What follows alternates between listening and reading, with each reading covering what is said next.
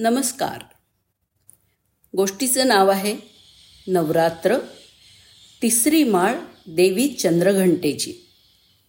शारदीय नवरात्रीचा तिसरा दिवस देवी चंद्रघंटा पूजनाचा असतो. देवीच्या कपाळावर घंटेच्या स्वरूपात अर्धचंद्र रेखलेला असतो ज्यामुळे देवीच्या चेहऱ्यावरचं तेज वाढतं. म्हणून त्यांना देवी चंद्रघंटा म्हणतात. चंद्रघंटा देवीचं वाहन सिंह असून मुद्रा नेहमी युद्धासाठी तयार असते. देवी दशभुजा आहे. तिच्या हातामध्ये कमळाचं फूल जपमाळ धनुष्य आणि बाण आहेत. उर्वरित हातांमध्ये त्रिशूळ गदा कमंडलू आणि तलवार आहे देवीचा पाचवा हात अभय मुद्रेमध्ये राहतो. देवीच्या गळ्यामध्ये पांढऱ्या फुलांची एक माळ आहे. देवी चंद्रघंटेची पूजा केल्यामुळे सुख समृद्धी नांदते. वैवाहिक जीवन आनंदी राहतं. चंद्रघंटा हे दुर्गेच्या तिसऱ्या शक्तीचं नाव आहे. नवरात्रीच्या तिसऱ्या दिवशी या देवीची पूजा केली जाते. या दिवशी साधकाचं मन मणिपूर चक्रामध्ये प्रविष्ट होतं. चंद्रघंटेच्या कृपेने साधकांना अलौकिक वस्तूंचं दर्शन होतं. दिव्य सुगंधाचा अनुभव येतो. किंवा विविध प्रकारचा दिव्य आवाज ऐकायला येतो.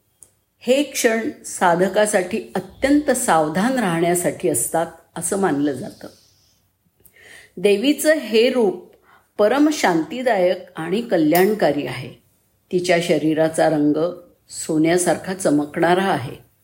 मा चंद्रघंटांच्या कृपेने भक्तांची सर्व पापं आणि संकटं दूर केली जातात.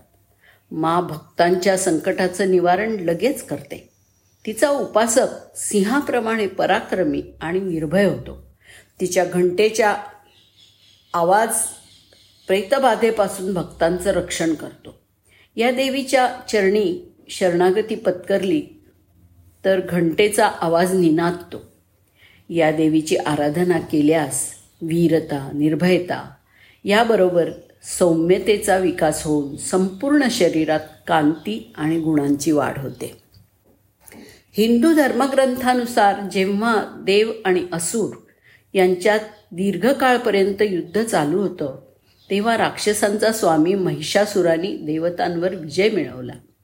इंद्राचं सिंहासन हिसकावलं आणि स्वतः स्वर्गाचा स्वामी बनला. हे पाहून सर्व देव खूप दुःखी झाले.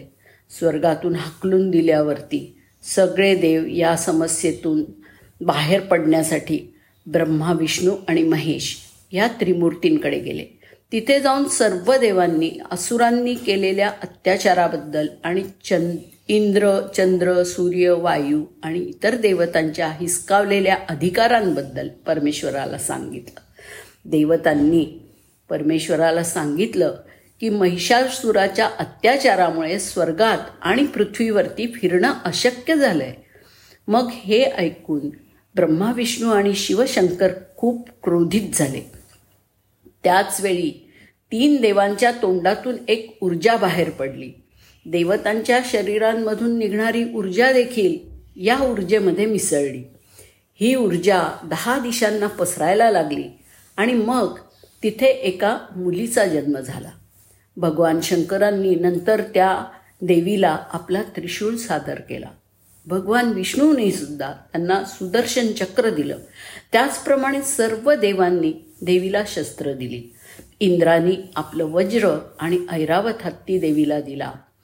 सूर्यानी आपलं तेज तलवार आणि स्वार होण्यासाठी सिंह प्रदान केला.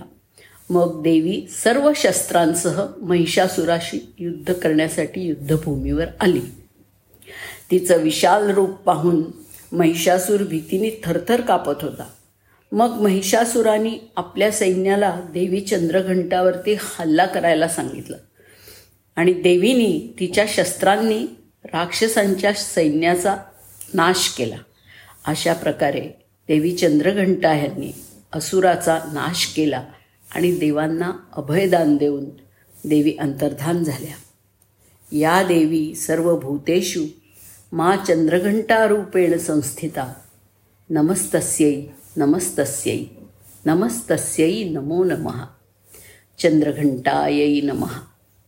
धन्यवाद।